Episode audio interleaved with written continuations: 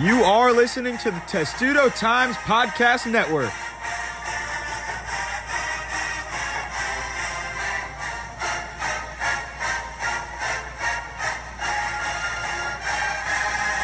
Hey guys, welcome to the latest Testudo Times Outtakes podcast. I'm your host, Lila Bromberg, with Matt Levine, the host of our regular podcast. And today we have the voice of University of Maryland sports with us today with Johnny Holliday. How are you doing? Good, thank you. Thanks for having me on with you guys. Yeah, thanks for coming on. So, you know, you're being honored for, you know, 40 years as a voice of, you know, Maryland sports at this uh, gala on November 12th, as well as uh, your work with uh, covering the Nationals on MASN. Uh, you know, you've gotten a ton of awards over the years, just being, you know, with different sportscasting and radio awards. Uh, but you know, how much does this event mean to you to be honored for your work with uh, Maryland? Well, well, when they first came to me and, uh, and mentioned this, uh, my response was, uh, "I'm not interested. Mhm. There's no need to do this," uh, and I wasn't for it because I haven't really done that much, to be honest with you. But I think when I sat back and, and thought about it, and I was very humbled and very honored that they would choose to. I reckon this is 41 years. This is my 41st year. Mhm. And I said, if you're going to do something, do it after I retire, which will be some years down the road. And they said, we want to do it now. So I, I said, okay, go ahead. And it's, it's very nice, very, very nice. And I'm very happy to be part of it. Right, and you know, you've gotten so many of these awards over the years. You know, you mentioned it's humbling. Did you ever expect, you know, to be, uh, you know, making the name for yourself that you have and Never. doing all this? Never, never, because I didn't, I didn't get in broadcasting until I was 18 years old. Until I was 18, I graduated in high school at 17, and uh, I didn't know what I wanted to do. I wanted to go to college and get a degree and coach and teach. That was my number one goal. And we were the first graduating class at North Miami High School in Florida. We had great teachers, we had great coaches with us, and I kind of wanted to be like those guys. And uh, so I had to work to save money to go to school. And I took a job delivering parts for a Chevrolet company in the parts department. I, I- knew nothing about parts, nothing at all. Mhm. And then I took a job in a men's store, uh, working in the stock room. I was making very little money, maybe $35, $40 a week. That's about all. And so I lucked into broadcasting strictly by accident. And a guy was told that I had experience, and I had no experience. And he said, I'm looking for somebody from my station. And without even thinking, I said, I'm your guy. I, I had no idea what was inside a radio station. So the guy hired me. I was 18 years old and worked in some small cities, Perry, Georgia. Then I went back to Miami, which is my hometown. Then I went to Rochester, New York. Then I went to Cleveland. Then I went to New York, San Francisco. And that's all over a span of 60, 62 years. Then I came to Washington in 1969, 50 years ago. Mhm. Been here ever since. Yeah. And everything I've done has been self taught. Nobody taught me how to do anything. I mean, I knew I could do it if I was ever given the chance. And that's what I tell young people who want to get in broadcasting. If you really think you can do it, and if you have that desire and the ability to be ready to do it at a moment's notice, and if somebody opens that door for you, then you go in and you take advantage of it. And I was lucky to do that. It's not a matter of talent. I think it's a matter of timing, uh, timing, and the station you work for, and the people that hire you, and if you fit in with everybody else. And I've been very, very lucky, very lucky. and they want us to discuss what charity that you're using for the gala.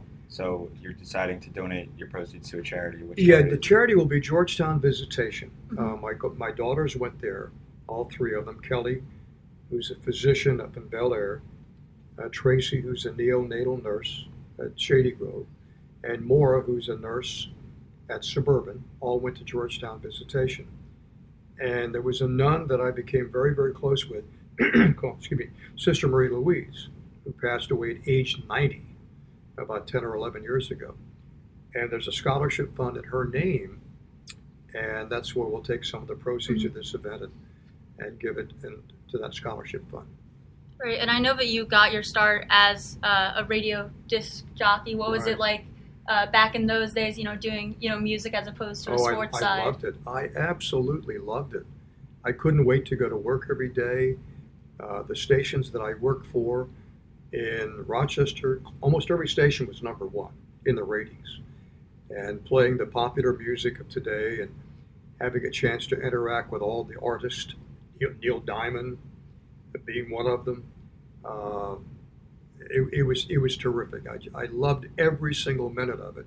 But I got to a point that I, I, I kind of branched off into sports and theater and commercials, and I knew that ever the chance came to give up playing the records, I would do it. And so I stopped. I think the last time I played a record was 1977, 78, somewhere like that. And you got to MC one of the last Beatles performances, right? It, it was the last one. Yeah, the last time they were together. And the funny thing was, we had no idea it was the last time they would perform together as a group. Candlestick Park in San Francisco in August of 1966. And uh, sitting around just like we're sitting here now talking. No big deal. Nobody knew it's the last time. Nobody took photographs. Nobody got autographs. None of that stuff. And because I'd been around so many big artists and had, had been able to know them and get to know them well and do things with them, that the Beatles were just another group to me. It was no big deal. And then in retrospect, I wish that I had some pictures taken because it was a very, very exciting night. What were the Beatles like? Uh, you know, they were they were as down to earth as any four rich guys could be. could be. Uh, I don't think they they had just begun to really scratch the surface, and they had changed their music, a little more psychedelic type things they were into at that point.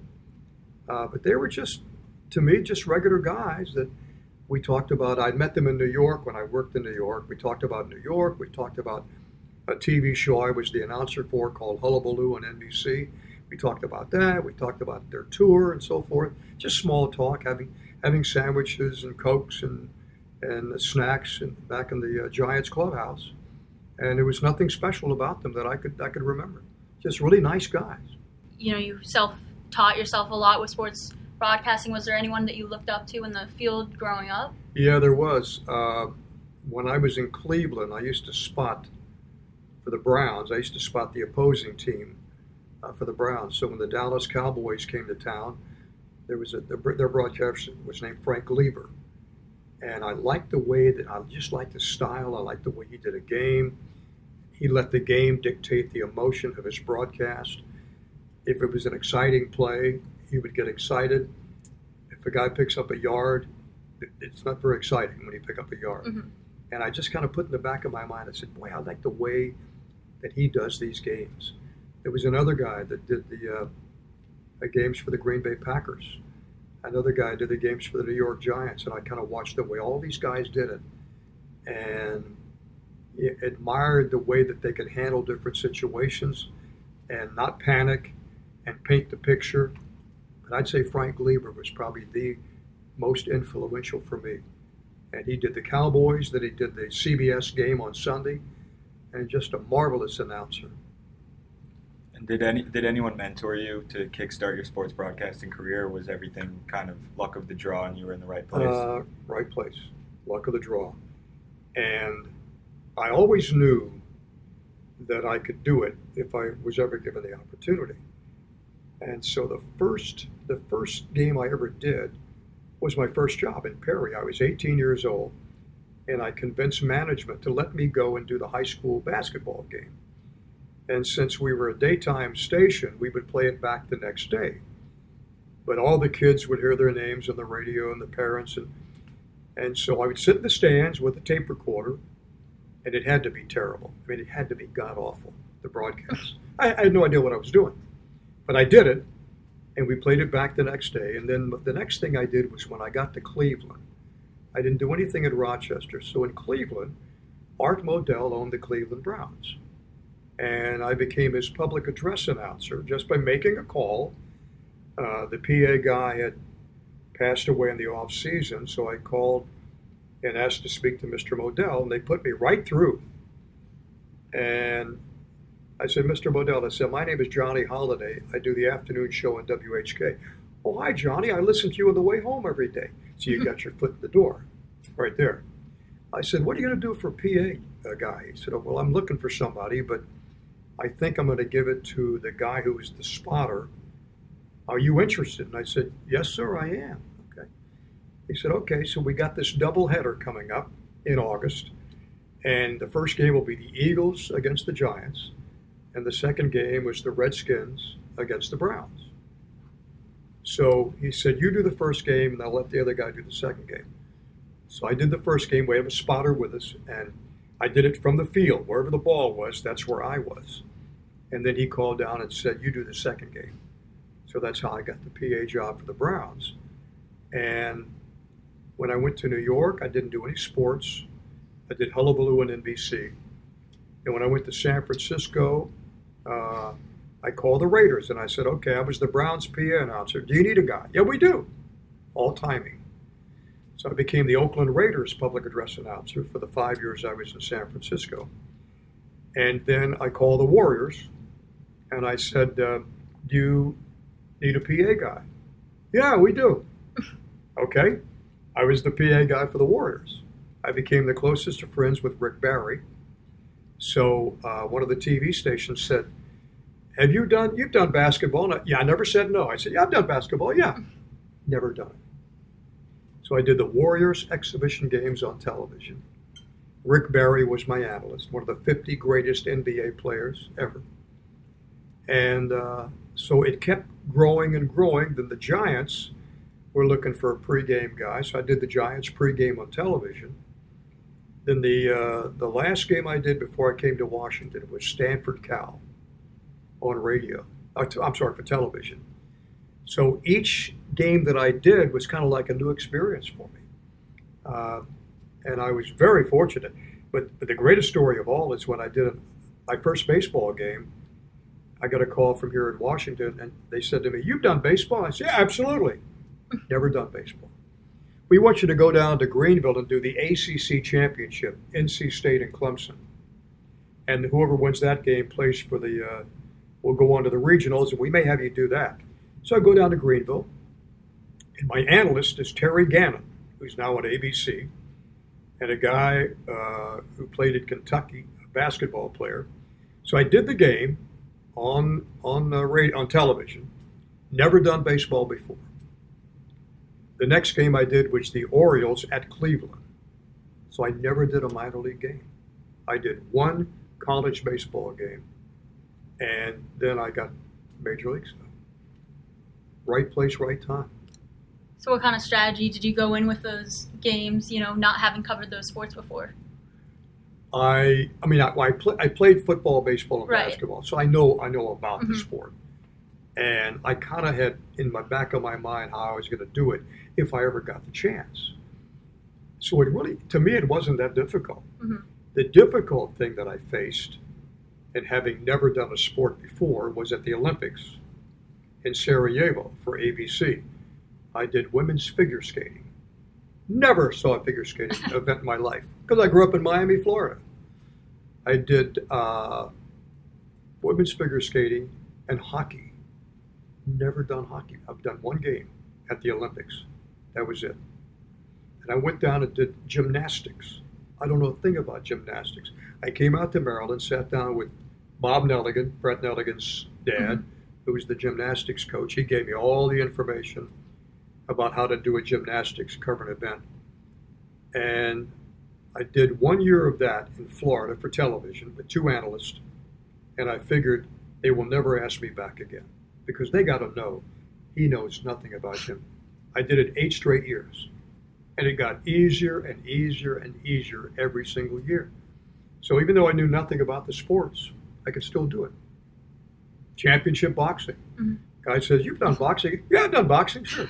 So I did nine Sugar Ray Leonard championship fights on ABC radio. And I had former champions with me as the analyst.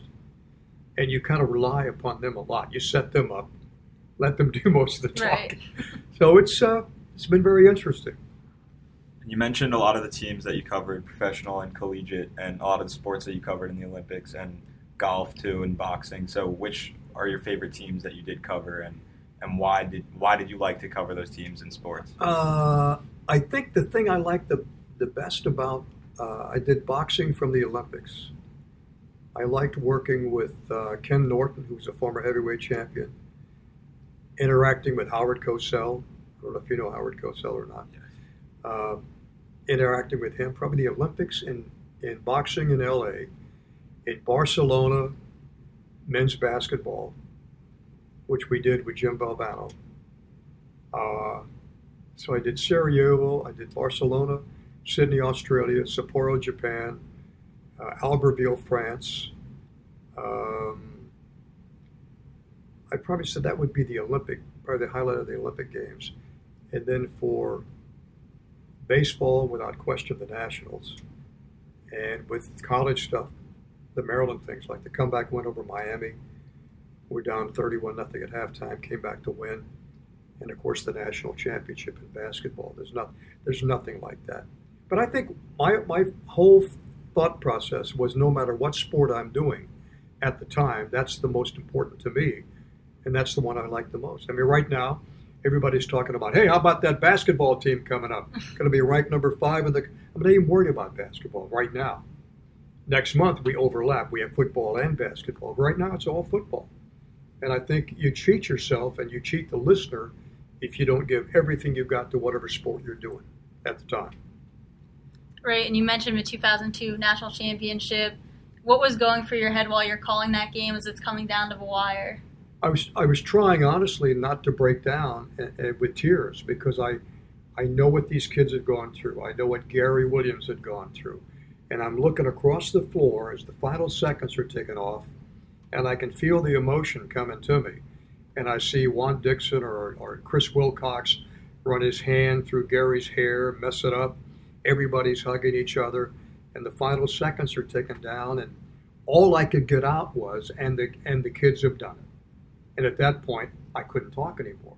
So I really got wrapped up in the emotion of the moment. I was so happy for the school, happy for Gary Williams, and happy certainly for the players. Right. What was it like to just be a part of such a historic moment? What was that atmosphere like Oh, after they after they won it? It was incredible. We went back, back to the hotel, and everybody was in the lobby with the parents and the big boosters and, and friends, and everybody wanted to be. And the players came in, and it was it was incredible. But the most emotional moment I think came when we came back the next day. We went to Cole Fieldhouse and had an impromptu press uh, pep rally with like 13,000 people showed up in a moment's notice. And as we taxi on the runway, the fire department was on the runway at BWI with the hoses out, spraying the plane in a victorious salute as we came in. We got in the buses, we came down 95, and people were pulled over on 95, horns blaring, and players waving, helicopters above the buses coming back. It was really, really something. And at that be- at the beginning of that season, did you think it could ever get to that point where they'd win the national championship? Uh, you know, I didn't at the beginning of the year because it was a team made up of just good players. There was no All Americans, no McDonald's All American on that team. And then along about January, I said, "Boy, this is something special. These guys really, they play together. Uh, they're unselfish. They've got so many individual, outstanding players. You know, we could, we could, we can get to the NCAA tournament. Uh, really? and then we win the whole thing. But if you look at who we beat to get to that championship game against Indiana, had to go through UConn, had to go through Syracuse, had to, I mean, go, stand, I mean, it was a murderer's row of who you're going to face just to get to Atlanta. Yeah, it was, it was great. Do you think it means anything with the Final Fours in Atlanta again this year? Uh, I would put my money on a pretty good chance on, the, on this group. I mean, this is Mark Turgeon's best group, I think. And they're young. Mhm. I mean, if you look at all the sophomores they got on this team, and with Cowan, and with what they did last year, and uh, it's it's just Marcel and these guys and Sticks, uh, you know, picking up like 20 pounds, and, and it's it's they have all the potential And I know right now, even though it's whatever the date is today, Mhm. I guarantee you, Mark Turgeon's saying to these guys, you don't you don't read about your rankings, you don't think about your rankings. That that would that, that's that's not good if you do that. Right. Let's just play and see what happens. But they're going to be darn good, really good. Did you think that that call was going to become so iconic? Uh, no, game? I didn't. I really didn't. And a lot of people say, "Did you what? Did you have written down what you were going to say?" I said, "I never do. I have nothing written down. It just whatever came to mind." And I, I don't know what my mind was thinking, but that's all I could say was, uh, uh, you know, would- and the kids have done it. So it, uh, I guess people remember that.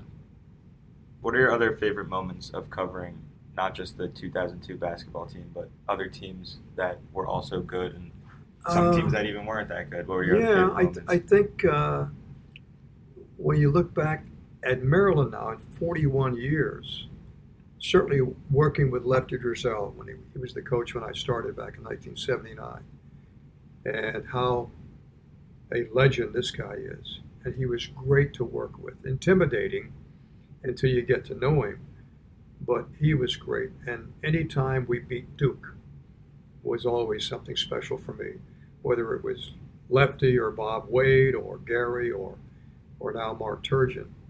Uh, the Duke games were classics. Uh, the Len Bias game in '86 down at the Smith Center when we handed Carolina their first loss, and Bias had 35 in that game, and he was probably without a doubt, if not the best player that I I saw play here, one of the top three or four and the Keith Gatlin throwing the ball off the back of a North Carolina player and laying it back up and in, which you hardly ever see anymore.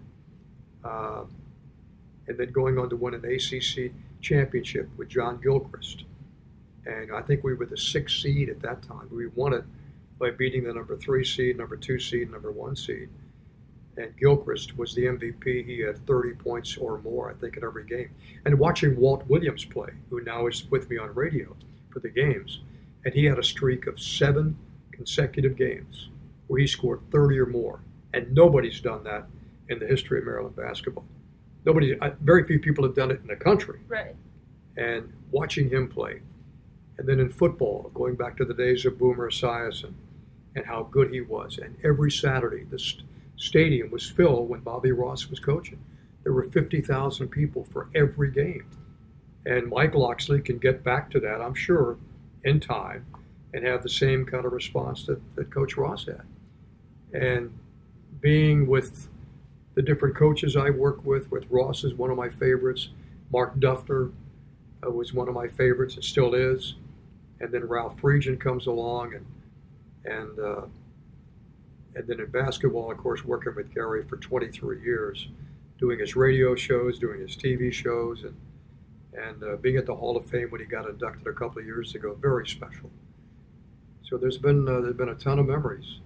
Uh, I remember once in in uh, down in North Carolina, we were going to go for the ACC championship. We also had the oh, this is 2003. We also had the opening game in basketball the same day. So I had to, I didn't make the decision. Debbie Yow, the AD, made the decision. She said, "I think you ought to go do football because there's a lot of basketball to be played." But in Gary Williams' mind, that was the day you raised the banner for the national Mhm. championship, and he wasn't happy that I was down there. And so that was one of the the perils of doing two sports when they have the game. And a lot of times I would do the, I do two games in one day. I do a kickoff at noon at Carolina, fly back. We'd have a basketball game at night, and I'd do that.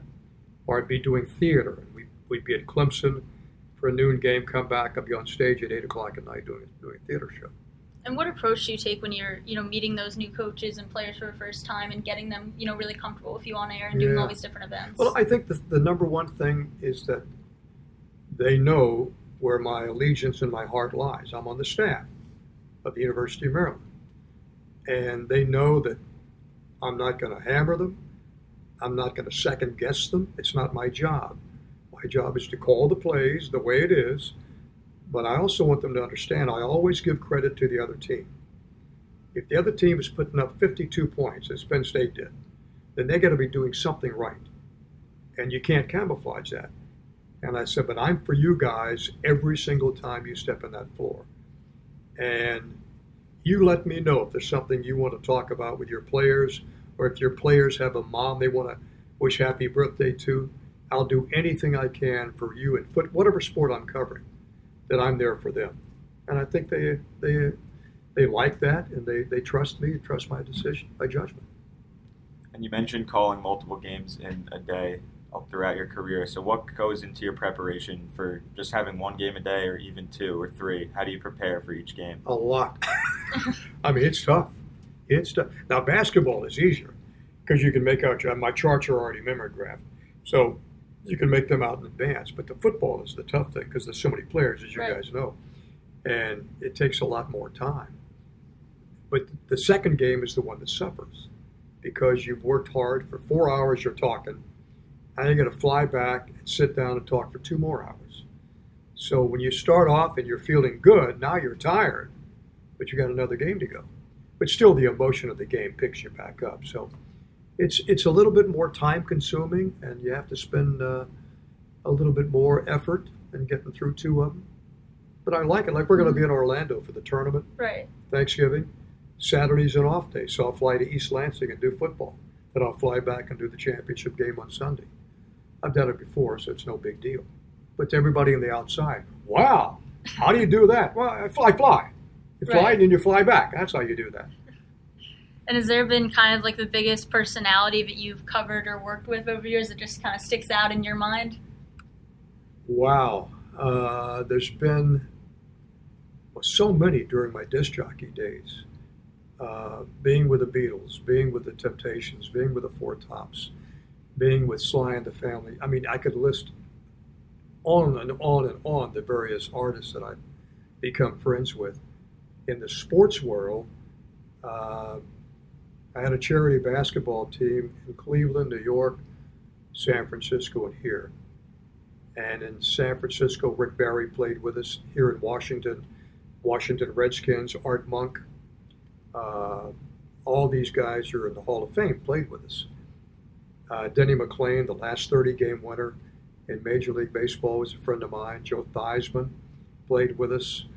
Uh, then with the Nationals, becoming really good friends with Ian Desmond and with Ryan Zimmerman and with Scherzer and with uh, Strasburg, Anthony Rendon. And There's there's so many of them. Willie Mays, Joe DiMaggio, Mickey Mantle, all those guys from yesterday. Um, it's it's hard to list all of them. There, there's there's a ton of them. Is there one that has like the craziest personality when whenever you have them on air interview them? Uh, it was a guy called Nyjer Morgan who played for the Nats some years ago, and he was he was kind of like off the charts. You never knew what he was going to say, and he would always come up with something on our postgame show, something to break me up. Try to he tried to break me up all the time. Or if I did an interview with him or pregame show, he'd have something for me to make me laugh, and I always enjoyed being. Rendon was the same way. Right now, uh, we did something with him for Channel Four about going to the All Star game, and he he was magnificent, and he, he was never that good on pre or post game shows with with MASN. But this particular time, he was more serious. Uh, always one of my favorite interviews would be him. And then with among the big guys, Jack Kent Cooke, who used to own the Redskins, got to be really good friends with him. Uh, Art Modell, when he owned the Browns. Uh, in boxing, there'd be Sugar Ray Leonard, I became very good friends with. At the Olympics, uh, I could pick out three or four different people that I worked with. Carol Heiss Jenkins, an Olympic gold medalist. Uh, Lou Nanne, the general manager of the Minnesota North Stars. These were all just big, big person, almost bigger than life personalities. But I found that sometimes the bigger they were, the nicer they were. Howard Cosell became very good friends with him, and uh, I would tape my show to New York for ABC Radio every morning at about 5:30, and he'd be in his apartment in New York listening to my show, and he would tape his show from his apartment, and we would banter back and forth every single day, And I did that for 28 years. And we became very, very good friends. Uh, governor Bob Ehrlich, another monumental figure, the current governor, Larry Hogan. So, I mean, I could go on and on and on. You haven't got enough time for this this podcast. You mentioned the uh, pregame and postgame shows for the Nationals. How'd you get involved with that? Uh, the television uh, rights holder, MASN, the guy who was the executive producer named Chris Glass, and I had worked at Home Team Sports, and I did a lot of things with him. So he came to me and said, uh, "We're going to put together this pre and post game show. I'd like to have you do it." And uh, I said, "Well, I, I, you know, I do Maryland football and basketball, and then I do theater in the summertime. So I really, I'm really not interested." So I turned it down. And he came to a Maryland basketball game and sat down and said, Hey, Maryland gets priority. Okay. If you have a Maryland event, we have somebody fill for you. But we don't have anybody local. So we'd like to have your presence. We're going to have Ray Knight, MVP of the World Series, former manager of the Cincinnati Reds, as your partner. And give it a year. So I said, Okay. It worked out fine. It was great. It was great. And you, you know, mentioned covering Len Bias. I, you know, had heard of it. Oh, yeah. You know, you sang at his funeral. How, did, you know, yeah. what was that experience like? Oh. How did that come about? it was heart heartbreaking to do that. I was honored that his mom asked me, number one, and we'd become friends. Uh, I covered him when he signed at Maryland, going to Northwestern High School. Uh, at the very beginning in his freshman year, he was not that good of an interview because he was really shy, very uh, introverted. And as the years went on, he got better and better and better. And so when he passed away, I mean, I couldn't believe it. Number one, I was like everybody else. I was in shock. And so his mom said, "Len would want you to sing." I said, "Oh, that's a. Bias, I can't, I can't do that." And she said, "Well, you do theater, don't you?" I said, "Well, yeah, that's different. You know, you're doing a role in a show, and it's mostly up-tempo shows." And she said, "Well, you sang at Jerry Smith's funeral, didn't you?" I said, "Yes, ma'am." And you sang at Pete Wysocki. Two former Redskins passed away. So I think you please sing in my. I said, okay. So I was in the balcony at the chapel. And when they came down the aisle, I got through the song, the Lord's Prayer, and I thought about, as I was singing it, I thought about everything but what was going on, just to keep the emotion away. And as she's coming down the aisle, she looks up to me and she blows me a kiss. And at that point, it was all over. Luckily, I'd finished the song and all, but it was it was an honor, a real honor to do that. Right. And, you know, as we kind of wrap things up, we talked a little bit about your expectations for, you know, Maryland basketball. You've, you know, covered the team for so long, have seen, you know, what faults a team, what, you know, helps a team. What are your expectations and predictions for both, you know, Maryland football and basketball in this, uh, in these seasons? I think that people should take a deep breath with football right now. It's going to be fine. It's going to be fine. Uh, if anybody's going to get the job done, it's Mike Locksley because I worked with him before, twice when he was here. You know the kind of guy he is, you know the kind of recruiter he is, you know how he believes in these kids. And he grew up in the same kind of environment a lot of these kids grew up with in Prince George's County. So he knows how difficult it is for some of them. And he relates so well to everybody, to you and me, you guys, the media, the families, the players, and the recruits love him. And the coaches, the high school coaches in this area, absolutely adore Mike Locksley. And he'll get the job done. He'll, he'll get the he'll get it done in time. And in basketball, you want to be the coach that follows the Hall of Fame coach, not the guy like Mark Turgeon came in and, and following Gary Williams. That's a tough act to follow, what Gary did. But look what Mark has done. Incredible, incredible job in his eight years here with Maryland. And it's only going to get better. Uh, we're lucky to have a guy like him, number one, who, like Locksley, really relates to these players. And with the talent he's got this year, I mean, the sky's the limit. Uh, the Big Ten is the toughest conference in the country. Michigan State's there. And Michigan State's got almost all their guys back. And that's going to be the team that's going to be, I think, the team that'll give Maryland the most trouble in the conference. But a lot of people pick us to win the Big Ten. Everybody picks us to be in the top 15 or top 10. Some even go as high as number five. And uh, I can't wait for basketball. A lot of football yet to be played, Mm-hmm. but yeah, basketball is going to be something very, very special. And I would imagine you'll see more sellouts this year at Xfinity Center than we've ever seen since the building's been open. This team is that good. All right. Well, thank you for joining us on Oh. the podcast. Everyone, that's Johnny Holliday. I'm Thank Lila you. Bromberg with Matt Levine. Thank you, Matt. Uh, you guys will always hear him on Maryland Sports broadcasts, and uh, we will be back with more uh, Maryland sports uh, personality interviews on the Outtakes podcast. Thank you for tuning in.